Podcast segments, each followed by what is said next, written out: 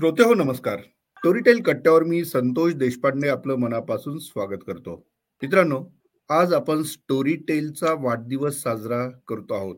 म्हणजे ऍक्च्युली कट्ट्यावरती साजरा करतो आहोत. याचं कारण असं की स्टोरीटेलचा जो भारतातला वर्धापन दिन आहे सहावा तो आता आपण सत्तावीस तारखेला सेलिब्रेट केला. मात्र कट्ट्यावर आज आपण तो साजरा करतो आहोत. आणि त्यासाठी अर्थातच मी आपल्या सर्वांचे प्रिय स्टोरीटेल इंडियाचे हेड योगेश दशरथ यांना इथं बोलवलेलं आहे. योगेश कसं तुझं स्वागत अभिनंदन म्हणून करू किंवा हॅपी बर्थडे स्टोरीटेल म्हणून करू काय करू? नमस्कार संतोष नमस्कार श्रोते हो. Happy birthday Storytel India म्हणजे सत्तावीस नोव्हेंबर दोन हजार सतरा साली आपण ही सर्व्हिस लॉन्च केली. तर एका अर्थाने तर तुम्ही अभिनंदन देऊच शकतात. कारण की मी आत्ताच एक मजेशीर गोष्ट मी वाचली. आपण विचार करतो की कंपनीज म्हणजे माणसं माणसं नसतात ना? तर कंपनीज ह्या कशा? नेहमीसाठी असतात. पण अमेरिकेमध्ये जे नासडॅक फाईव्ह हंड्रेड ज्या जगातल्या टॉपच्या पाचशे कंपनीज आहेत जर तुला मी विचारलं की त्या पाचशे कंपन्यांचं ऍव्हरेज लाईफ स्पॅन काय असेल तर तुझं उत्तर काय असेल बरं? म्हणजे आजच्या घडीला ज्या कंपन्या आहेत त्यांचं ऍव्हरेज लाईफ स्पॅन किती असेल? Maybe eighty years something सोळा वर्ष. तर आता ज्या नाजडॅक फाईव्ह हंड्रेडच्या कंपनीज आहेत त्यांचं ऍव्हरेज लाईफ हे सोळा वर्षांचं आहे आणि एकोणीसशे पासष्ट साली हेच ऍव्हरेज लाईफ पस्तीस वर्षांचं होतं. तर आपल्याला जरी वाटत नसेल तरी कंपन्या ह्या बदलतात. म्हणजे जर आपला ऑर्कुट आठवत असेल तर आलं दोन चार वर्ष खूप हो, चाललं हो. आणि मग कशा अर्थाने. मी थोडस लिजेंडरी कंपनीज वगैरे असा विचार करत होतो. हा तर खूप कमी कंपन्या आहेत की ज्या शंभर दोनशे वर्षापासून आहेत. त्याच्यामुळे त्या लेजेंडरी आहेत ऑफकोर्स ते कंपन्या ह्या काही वर्ष पण टिकत नाहीत आणि आज स्टोरीटेल भारतामध्ये सहा वर्षांपासून आहे. ही एका अर्थाने चांगलीच गोष्ट आहे. त्याच्यामुळे अभिनंदन करायला कंपनी तर काहीच हरकत नाही. तूही कर अर्थातच. आणि सर्व श्रोत्यांना मला सांगायला अत्यंत आनंद होतो की स्टोरीटेल हा असा पहिला प्लॅटफॉर्म होता भारतामधला की ज्याने एक स्वतःचा असा ऑडियन्स तयार केला किंबहुना एक इकोसिस्टीम तयार केली इथं ऑडिओ स्ट्रीमिंग इंडस्ट्रीमधली आणि जेव्हा वाचकांना एक सबस्क्रिप्शन बेस्ड प्लॅटफॉर्म किंवा एक सर्व्हिस म्हणून सुरू झाली तशी ही पहिलीच होती. त्याआधी पैसे देऊन किंवा वर्गणी देऊन ऐकणं अशी एक सिस्टमॅटिक कुठली पद्धत आपल्याकडे नव्हती आणि ती स्टोरी टेलनी आणली. योगेश हे बरोबर आहे का? आणखी त्याच्यात काही तुला सांगावं असं नाही आय थिंक मोठा मोठी तर हे बरोबर आहे की भारतामध्ये इंडिया बेस्ड अनलिमिटेड स्ट्रीमिंगची ही स्टोरी टेल ही पहिली सर्व्हिस होती. म्हणजे त्यावेळेस ज्या सर्व्हिसेस होत्या समजा ऑडिबल असेल जी की अमेरिकेमधून होती म्हणजे भारतीय कंटेंट नव्हता किंवा बाकीचे असतील तर Storytel was the first one आणि मग ऑडिबल आली मग कुकू आलं मग पॉकेट आलं मग बाकीच्या बऱ्याच आल्या. मी परत तुला थोडस सहा वर्ष मागे घेऊन जातो. स्टोरीटेलनी भारतातच यावं असं तुला का वाटलं होतं? म्हणजे किंबहुना स्टोरीटेल भारतात यावंच असं तुला का वाटलं होतं? मला स्वतःला मी पुस्तकं वाचायचो आणि अजूनही वाचतो. म्हणजे अजूनही मी पहिले पुस्तक वाचणार आहे आणि मगच ऐकणार आहे. पण मी पुस्तकं ऐकायला जेव्हा चालू केले तेव्हा मला जाणवलं की म्हणजे तुम्ही वाचण्यासोबत ऐकूही शकतात आणि जेव्हा प्रवास असतो किंवा जेव्हा काही करतात तेव्हा तुम्ही पुस्तकं ऐकण्यामुळे ती तुमचा वेळ वाचतो किंवा तुमचा वेळ जास्त चांगला वापरला जातो. आणि मग मला स्टोरी टेलची सवय लागली त्यावेळेस मग मी बघितलं की भारतामध्ये काही असं आहे का? भारतामध्ये असं काही नव्हतं.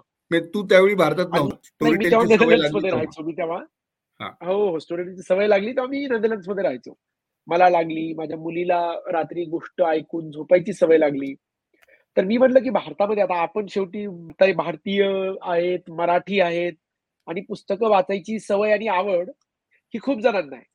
त्याच्यामुळे माझ्या दृष्टिकोनातून हे स्पष्ट होतं की स्टोरीटेल सारखी सर्व्हिस भारतामध्ये चालेल. ऑफकोर्स पण माझा तेव्हा पुस्तकांच्या व्यवसायाशी भारतामधल्या खूप संबंध नव्हता.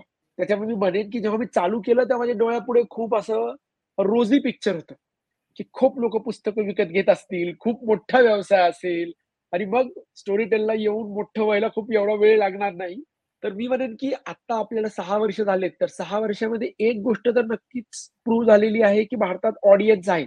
म्हणजे आज स्टोरी टेलला हजारो टेन्स ऑफ थाउजंड लोक पैसे देऊन सतत ऐकतायत. आणि जरी स्टोरी टेलचं आज मार्केटिंग कमी असेल आणि फोकस बदलला असेल तरी ऑडिओ इंडस्ट्री आज एकदम भारतामध्ये छान काम करते म्हणजे आज Audible Kuku Storytel Pocket सगळे धरून असं म्हणता येईल की इव्हन महाराष्ट्रात मराठी याच्यामध्ये मे बी एक दोन अडीच लाख लोक पैसे देऊन पुस्तकं ऐकत असतील. स्पॉटीफाय आणि युट्यूब वर बघितलं तर तो आकडा अजून वर जाईल. तर ऑडिओ इंडस्ट्री आलेली आहे. इकॉनॉमिक्स जे आहे ते मात्र अजूनही चालूच आहे कामरू त्याच्यावर. आणि जेव्हा तू भारतात स्टोरी टेलला प्रेझेंट केलं तेव्हा स्टोरीटेल ही पहिली कंपनी होती ज्यांनी मराठीमध्ये सर्वात प्रथम हात घातला. बरोबर आहे? तेव्हाच कॉम्पिटिशन सच काही तेव्हा वातावरण होतं किंवा काही चॅलेंजेस काय होते मेनली जे पहिल्या टप्प्यात ओव्हरकम करता आले आणि नंतर पुढच्या टप्प्यात स्वतःची पोझिशन स्टोरीटेलला स्ट्रॉंग करता आली. तेव्हा कॉम्पिटिशन नाही पण मराठीमध्ये तेव्हा स्नोवेल होतं जे की थोडे बहुत ऑडिओ बुक्स करायचं. पण त्यांचा फोकस हा थोडा एका स्पेसिफिक टाईपचे आवडीचे किंवा एक आर्टिस्टिककडे थोडा जाणारा जास्त होता. जेव्हा की स्टोरी टेलचा फोकस हा पहिल्यापासून लोकप्रियतेकडे की जे लोकांना वाचायला पुस्तकं आवडतात ते आपण द्यायचा प्रयत्न करायचा. जेव्हा आपण इंडस्ट्री बघतो कारण की इंडस्ट्री खूप छोटी होती वर्षातनं मे बी दहा वीस ऑडिओ बुक्स पण येत नसतील तर राईट की जे लेखक होते प्रकाशक होते त्यांच्यामध्ये अवेअरनेस कमी होता. आज आपण विचार केला तर आज तो अवेअरनेस बऱ्यापैकी आहे. म्हणजे मला सुरुवातीला लोकांना बराच वेळ द्यावा लागायचा की त्यांनी त्यांची पुस्तकं ऑडिओत का द्यावेत? ऑडिओ कसा काम करतो? रॉयल्टी कसं काम करतं? खरोखर पैसे मिळतात का? म्हणजे काहीतरी. तर आज सहा वर्षांनंतर मला वाटतं की आज इंडस्ट्रीमध्ये बऱ्यापैकी जागरूकता आहे आणि अवेअरनेस आहे की इंडस्ट्री कशी काम करते. लोकांनी पुस्तकं स्टोरी टेलला बाकीच्यांना दिले आहेत त्यांना माहिती की रेव्हेन्यू स्ट्रीम कसा काम करतो. आणि अजूनही मला म्हणता येईल की आपण मराठीत सुरुवातीला चालू केल्यामुळे मराठीमध्ये तरी स्टोरी टेलर चांगला कॅटलॉग कुणाकडेच नाही चांगला क्वालिटीचा मे बी प्रतिलिपीकडे खूप मराठी पुस्तकं असतील पण जर चांगल्या मराठी दर्जाची पुस्तकं ओरिजिनल ऐकायची असतील तर आता ही स्टोरी टेल हेच मराठीतलं जाण्याची जागा आहे. बरोबर. म्हणजे निर्निवाद आपलं स्थान तिथे पक्क आहे अजूनही आणि त्याचा खरोखर आपल्याला सगळ्यांनाच आनंद आहे. दुसरी एक गोष्ट या दरम्यान स्टोरी टेलनी केली असं मला जाणवतं तर ते म्हणजे स्वतःचा ऑडियन्स तयार केला. आणि ह्याला मुख्य कारणीभूत होतं जसं तू कॅटलॉगचं वर्णन केलं त्याचबरोबर ओरिजिनल्स स्वतःचे ओरिजिनल्स. आणि या प्रक्रियेमधून आणखी एक गोष्ट साधली ते म्हणजे फक्त ऑडिओसाठी लिहू शकतील अशी एक लेखकांची पण फळी स्टोरी टेलच्या माध्यमातून तयार झाली.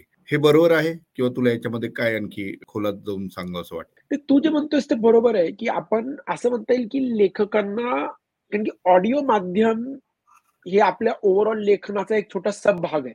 तर ऑडिओसाठी कसं लिहायचं?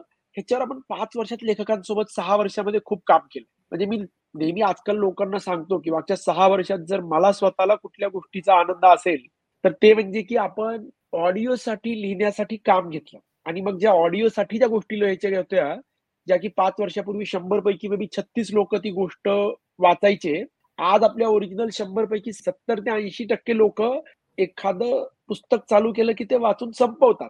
म्हणजे ऑडिओसाठी चांगलं कसं लिहायचं ह्याच्यावर आपण बऱ्यापैकी काम केलं. आता त्याच थोडासा दुसरा भाग म्हणता येईल की ह्या सहा वर्षांमध्ये जेव्हा सुरुवात केली तेव्हा जागतिक वारं ओरिजिनल्स आणि जागतिक कंपन्या ई कॉमर्सच्या ह्या खूप वेगळ्या जागी होत्या. एक ग्रोथचा सीन होता. जिथे की फंडिंग खूप अवेलेबल असायची. स्टोरीटेलकडे खूप फंडिंग होती. स्टोरीटेलचा फोकस होता. वेगवेगळ्या देशात जाऊन शक्य असेल तेवढा ग्रो करायचा. आणि हा जो ओव्हरऑल विचार आहे तो मागच्या दिवसांमध्ये बदलून गेलेला आहे. म्हणजे युक्रेनचा वॉर असेल आणि इंटरेस्ट रेट जे वाढले होते वेगवेगळ्या देशांमध्ये त्याच्यामुळे स्टोरीटेलचा फोकस आज हा वेगळा झालाय. जे हाय रेव्हेन्यू देश आहेत युरोपमधले किंवा काय त्यांच्याकडे आज जास्त फोकस आहे. आज भारतामध्ये कमी फोकस आहे. म्हणजे जसं मला वाटतं की आपण मागं बघताना ज्या गोष्टीचा आनंद वाटतो जसं मला जो आनंद वाटतो तो की आपण ऑडिओसाठी लिहायचं कसं हे आपण सगळे मिळून शिकलो. म्हणजे आम्ही शिकलो प्रकाशक म्हणून लेखक शिकले. आपण एक ऑडियन्स तयार केला की जो ऑडिओ ऐकतो रेग्युलर मग अजून एखाद्या गोष्टीचा आनंद आहे की इंडस्ट्री जी आहे ती इंडस्ट्री आज एका पर्टिक्युलर लेवलला गेली ज्याच्यामध्ये आपलाही हातभार आहे. तसंच जर दुसरीकडे बघितलं तर ज्या गोष्टीवर आज मला वाटतं की आज म्हणजे जागतिक गोष्टी ज्या स्टोरीटेलच्या थोड्याशा विरुद्ध गेल्या. त्याच्यामुळे आज आपण मे बी एवढे ओरिजिनल करत नाहीयेत एक लक्षात आलं की आज मराठीमध्ये पुस्तकं एक रिझनेबल पैसे देऊन ऐकणारे यांचं संख्या तीस चाळीस पन्नास हजारच्या वर नाही आता जसे पुस्तक पैसे घेऊन वाचणाऱ्यांची संख्या ही मे बी दोन तीन लाखच्या वर नाही तर हा जो एक मोठा लढा आहे की तुम्ही अशा क्वालिटीचं साहित्य अवेलेबल करा ते लोकांपर्यंत द्या आणि त्याच्यामुळे इंडस्ट्री अजून पुढच्या लेवलला जाईल. वा मग आतापर्यंत जो झालाय तो प्रयोग आपण म्हणू शकतो का आता ती सवय झालेली आहे इंडस्ट्रीला पण आणि एक श्रोत्यांना पण. प्रयोगाच्या पलीकडे आपण पोहोचलेलो आहोत का? आय थिंक आता इथं दोन उत्तर आहेत. एक आहे की ऑडिओ बुक इंडस्ट्रीसाठी तर इंडस्ट्रीसाठी मला वाटतं शंभर टक्के प्रयोगाच्या पुढे गेलेलं आणि जे स्टोरी टेल देतात म्हणजे अजून कुकू देत नाहीये पण मला अपेक्षा आहे की कुकू पण लवकरच द्यायला चालू करेल पैसे या ऑडिओ ओरिजिनलसाठी ऑडिबल पण द्यायला चालू करेल अशी मला आशा आहे. आणि लोक ऑडिओ तयार करतायत म्हणजे तू स्वतः तयार करतोय बाकीचे तयार करतायत तर ऑडिओ इंडस्ट्री आता प्रायोगिक तत्वाच्या पुढे गेली आहे. कारण की मी स्वतः स्टोरी टेल असल्यामुळे मी फक्त स्टोरी टेल विषयी किंवा मी म्हणजे एक थर्ड पार्टी म्हणून की तू आज एक ऑडिओ बुक पब्लिशिंगचा व्यवसाय म्हणून उभा करू शकतो का? तर मला वाटतं की प्रायोगिक आणि व्यावसायिकच्या एका मधल्या लेवलला आहे ती इंडस्ट्री कारण की उद्या स्टोरी टेलना अजून पुन्हा पैसे गुंतवायला पाहिजेत किंवा अजून एक चार पाच तरी लोक पाहिजेत की जे पैसे गुंतवत आहेत म्हणजे मग त्याच्यावर आधारित एक पन्नास लेखक लिहू शकतील किंवा पब्लिशर काम करू शकतील मे बी अजून पूर्ण व्यावसायिक इंडस्ट्री उभी झाली नाहीये ऑडिओची ती अजूनही खूप डिपेंडेंट आहे. स्टोरी टेलवर असेल. कारण की तू उद्या ऑडिबलवर विचार केला की तू उद्या मराठी पुस्तक तयार करून ऑडिबलवर रिलीज करू शकतो का? तर त्याचं उत्तर आहे नाही. म्हणजे जेव्हा ते घेतात तेवढेच पुस्तकं तुम्ही टाकू शकता. तुम्ही टाकू नाही शकत. स्टोरी टेलवर आज तू पुस्तकं टाकू शकतो. कुकूवर तू पुस्तकं मी टाकू नाही शकत आणि टाकल्यानंतर एवढे पैसे नाही मिळत कारण की ते खूप स्वस्त आहेत. म्हणजे मला वाटतं की व्यवसायाकडे जायला तुम्हाला एक चार पाच वेगवेगळे विकण्याचे साधनं पाहिजेत आणि इनफ लोक पाहिजेत की ते पैसे देत आहेत. तर आय थिंक की ऑडिओ बुक अजून व्यावसायिक झालेलं नाहीये मराठीमध्ये पण ते प्रायोगिकच्या नक्कीच पुढे गेलंय. म्हणजे मी स्वतः आता इंडस्ट्रीशी कमिटेड आहे. म्हणजे उद्या मी जरी स्टोरी टेल सोडलं तरी मी ऑडिओ बुक करणं काही सोडणार नाही तू स्वतः कमिटेड आहेस. तू पॉडकास्ट करतोयस ह्या गोष्टी करतोयस. असेच मला एक दहावीस लोक तरी माहिती आहेत की जे ऑडिओसाठी गोष्टी करतायत. अजून ते दहावीस लोक ऑडिओसाठी गोष्टी करून घर नाही चालवू शकत हा टप्पा गाठायचा आहे. त्याच्यामुळे मी म्हटलं की प्रायोगिकच्या पुढे व्यावसायिक किंवा प्रायोगिकच्या जस्ट एका शेवटी आहे पण अजून व्यावसायिक झालेली नाहीये. तो टप्पा लवकरच येऊ शकतो असं वाटतं तुला ऍज अ इंडस्ट्री याचं उत्तर किती थोडं अवघड आहे बरं का. म्हणजे आय थिंक तो लवकरच येऊही शकतो किंवा त्याला वेळही लागू शकतो. म्हणजे ब्लॉगिंग जे होतं की एकेकाळी खूप चाललं पण ब्लॉगिंगला व्यवसाय म्हणून लोक नाही करू शकले. पण आता सबस्टॅक आले पुन्हा एकदा मे बी जिथं होऊ शकेल. तसं ऑडिओ बुकसाठी तुम्ही ऑडिओ फर्स्ट गोष्टी करून म्हणजे एकेकाळी कॅसेट्स होत्या.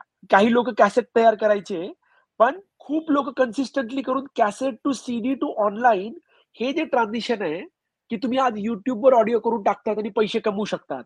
तर हे जे ट्रान्झिशन आहे ना, तर आय थिंक एक जसं पुस्तकांच्या व्यवसायाविषयी तुम्हाला म्हणता की पुस्तकांचा व्यवसाय हा आता स्थापित झालेला व्यवसाय. ऑडिओचा व्यवसाय हा स्थापित नाही झालाय. तो होऊ शकतो का? शंभर टक्के होऊ शकतो. तो एक वर्षात होऊ शकतो किंवा त्याला दहा वर्ष लागू शकतात किंवा तो कधीच होणार आहे नाही. पण मला स्वतःला वाटतं, कारण की आता आपण स्वतः त्या इंडस्ट्रीमध्ये आणि आपण त्या इंडस्ट्रीशी कमिटेड आहे म्हणजे मला वाटतं की आजपासून एक पाच वर्षापर्यंत व्हायला हरकत नाही. कारण की स्पॉटीफायने ऑडिओ बुक आणले जातात दुसऱ्या काही देशांमध्ये. तर आज युट्यूब ऑलमोस्ट प्रत्येकाच्या फोनवर आहे. स्पॉटीफाय खूप लोकांच्या फोनवर आहे. जरी तुमचं जिओ सावन आणि गाणं जरी मागं पडलं तरी हे दोन आहे प्लस त्याच्यानंतर स्टोरी टेल आहे जे की बऱ्यापैकी लोकांच्या जवळ आहे. प्लस कुकू आहे प्लस ऑडिबल आहे. आणि त्यांनी उद्या जेव्हा ते मराठीसाठी ओपन करतील म्हणजे चार पाच प्लॅटफॉर्म तुमचे अवेलेबल असतील विकायला की इंडस्ट्रीला ग्रो व्हायचं एक तयार चालू होतं. कारण की लोक तयार झाले. आज एक जसं मी म्हणलं की आज एक लाख लोक आहेत. लाख दोन लाख लोक की जे रेग्युलरली ऑडिओ ऐकतात. तर मला वाटतं की पुढच्या एक तीन ते पाच वर्षामध्ये ही इंडस्ट्री तिथे जाईल असं मला वाटतं. तू स्टोरीटेल विषयी सांगत होता. तर स्टोरीटेल विषयी विचार करायचा प्रयत्न केला आपण तर स्टोरीटेल जसं पुढे गेलं आणि आता स्टोरीटेल पूर्णपणे प्रॉफिटेबिलिटीच्या मागे. आणि असं म्हणता येईल की पुढच्या तीन चार महिन्यामध्ये मी स्टोरीटेल भारतामध्ये प्रॉफिटेबल होऊन पण जाईल. पण ते कसं कमी होईल? खर्च कमी करून तिथं जाईल ते खरं सांगायचं झालं तर.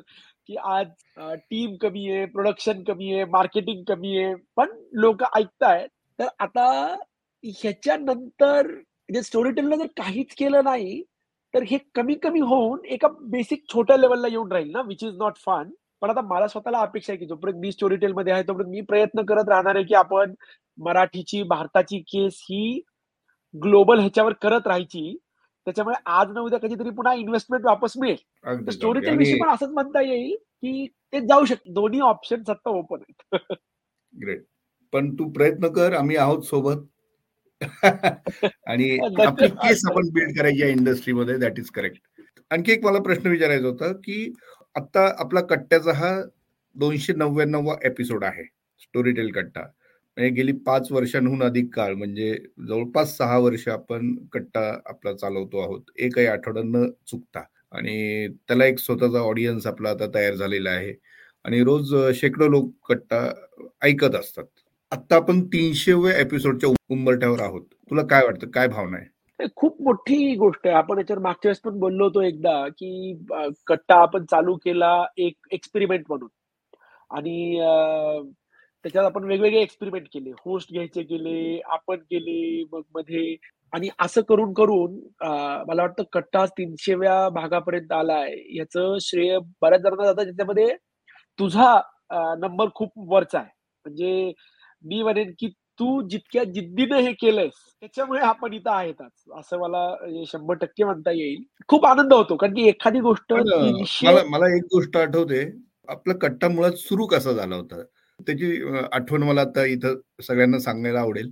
ती अशी की ऑडिओ बुक ही कन्सेप्ट लोकांपर्यंत पोहोचवायची कशी? असा जेव्हा आपला विषय चालला होता तेव्हा कारण लोक जर डायरेक्ट स्टोरी टेल घेऊन ऐकणार नाहीत किंवा इतरही कुठली ऑडिओ मधली काय तो अनुभव लोकांना सुरुवातीला देणं ही इंडस्ट्री काय आहे पुस्तकांविषयी ऐकणं म्हणजे नुसतंच पुस्तक ऐकणं असं नव्हे पण पुस्तकांविषयी ऐकणं लेखकांविषयी ऐकणं त्यांच्याशी संवाद ऐकणं म्हणजे थोडक्यात ऐकायला सवय लावण्याचा हा एक टप्पा म्हणून आपण ऑडिओ बुक इंडस्ट्रीचा एक राऊंड अप करून देणं दर आठवड्याला.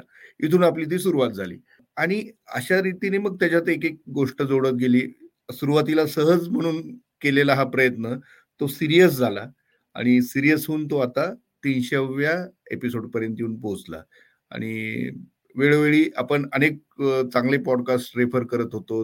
अनेक गोष्टी कुठं कुठं जगात काय चाललंय ते आपण बोलत होतो. आणि मेनली तुझं त्याच्यामध्ये खूपच कौतुक करावं असं वाटतं की तू आम्हाला त्या त्यावेळेस ते डायरेक्शन देत होता. आणि त्यामुळे ह्या सगळ्या गोष्टी सुकर झाल्या.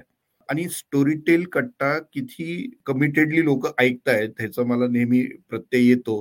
अनेक लोक सांगतात आम्ही तुमचा हा एपिसोड ऐकला बरं का तो ऐकला बरं का? आणि आपल्याला कमेंट्स आहेत तशा मिळतात. आपल्या बहुतांश एपिसोडला स्टोरी टेल वरती देखील ऐकलं जातं आणि तिथं त्याचा रिचही चांगले झालेला आहे. त्याचा एक फॉलोअर तिथे तयार झालेला दिसतो. मला वाटतं जवळपास साठ देशांमध्ये आता स्टोरी टेल कट्टा ऐकला जातो आपण जर अनालिटिक्स आपलं चेक केलं तर.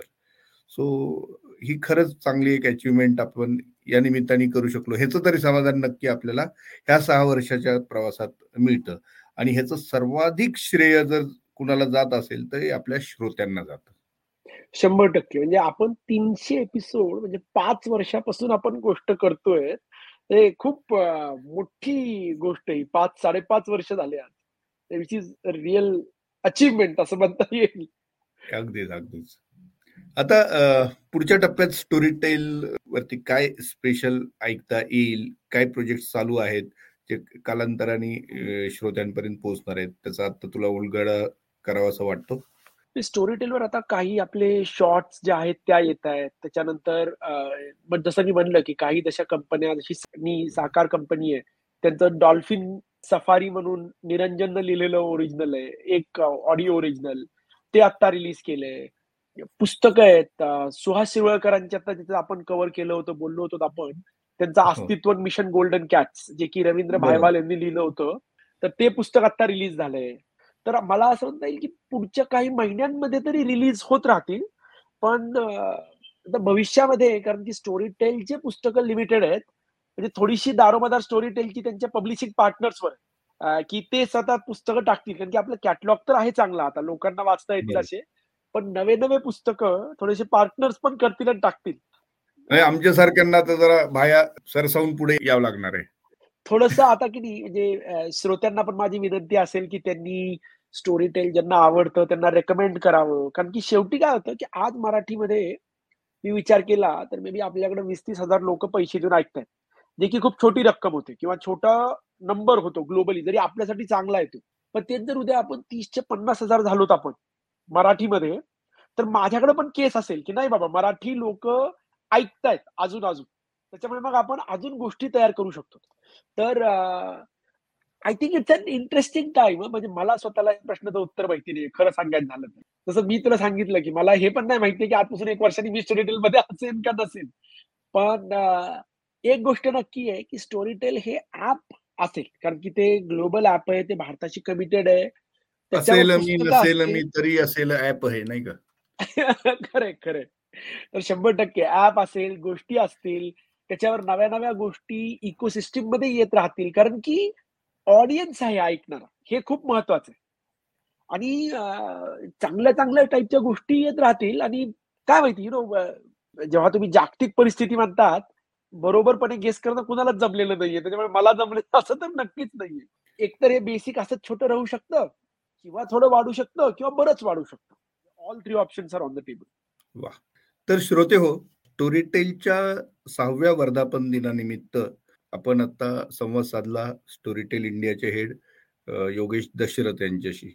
आणि अनेक गोष्टींची अगदी मोकळेपणाने म्हणजे कुठल्याही मनात काही न ठेवता सगळं काही आम्ही तुम्हाला सांगितलेलं आहे. आणि आमच्या या प्रवासात तुम्हीही सामील व्हा. कुठल्याही पद्धतीने जिथून तुम्ही तुमचं कॉन्ट्रीब्युशन देऊ शकता श्रोते म्हणून देऊ शकता एक सबस्क्रायबर म्हणून देऊ शकता अशा सगळ्या पद्धतीने तुम्ही कॉन्ट्रीब्युशन आम्हाला द्या. कारण आपल्याला मराठीची केस जगात बिल्ड करायची आहे. असं मी इंग्लिश दोन शब्द वापरून सांगतोय. मी आता की नाही तो चार्ली मुंगेर म्हणून वॉरेन बफेचे सहकारी आहेत. ते आता नव्याण्णव्या वर्षी वैकुंठवासी झाले. तर आता इथे प्रश्न असा पडतो चार्ली मुंगर वैकुंठवासी होऊ शकतील का ठीक आहे he was a fantastic man म्हणजे त्यांचे विचार आणि त्यांच्या गोष्टी ज्या आहेत ना त्या खूप अप्रतिम आहेत. म्हणजे त्यांचे विचार ऐकावेत किंवा त्यांचे युट्यूबवर क्लिप्स बघाव्यात अशा आहेत. तर त्याच्यामध्ये ते एक म्हणत होते जे की मला स्वतःला खूप पटतं की त्यांनी ते म्हणजे ओमाहाला राहायचे साधे राहायचे जरी ते बिलियनर होते. आणि त्यांचा विश्वास होता की स्वतःला जे माहिती आहे ते तुम्ही जगाला न लपवता सांगायचं. ज्याला फायदा होईल त्याला होईल. आणि स्टेट सांगायचं आणि एखाद्या गोष्टीत तुम्ही प्रयत्न करायचा. म्हणजे जसं तू म्हणलास की माझाही प्रयत्न तोच आहे की जे वाटतं ते सांगायचं. उगच आपलं तोंड देखले बोलायचं असं करायचं नाही. असं मी जनरली एक रूल बनून ठरवलाय की this is how it is great तर श्रोत्यांना हे एक चांगली टीप आपल्याला योगेशने दिलेली आहे जात जाता. आणि तीच घेऊन आता आपण आपला आजचा एपिसोड त्याची सांगता करूया. आणि भेटूया पुढच्या स्पेशल एपिसोडमध्ये त्याचा खुलासा मी आता करणार नाही कारण पुढचा एपिसोड असणार आहे तीनशे वा. तेव्हा तोपर्यंत आमची वाट पहा yes stay युन with Storytel thank you thank you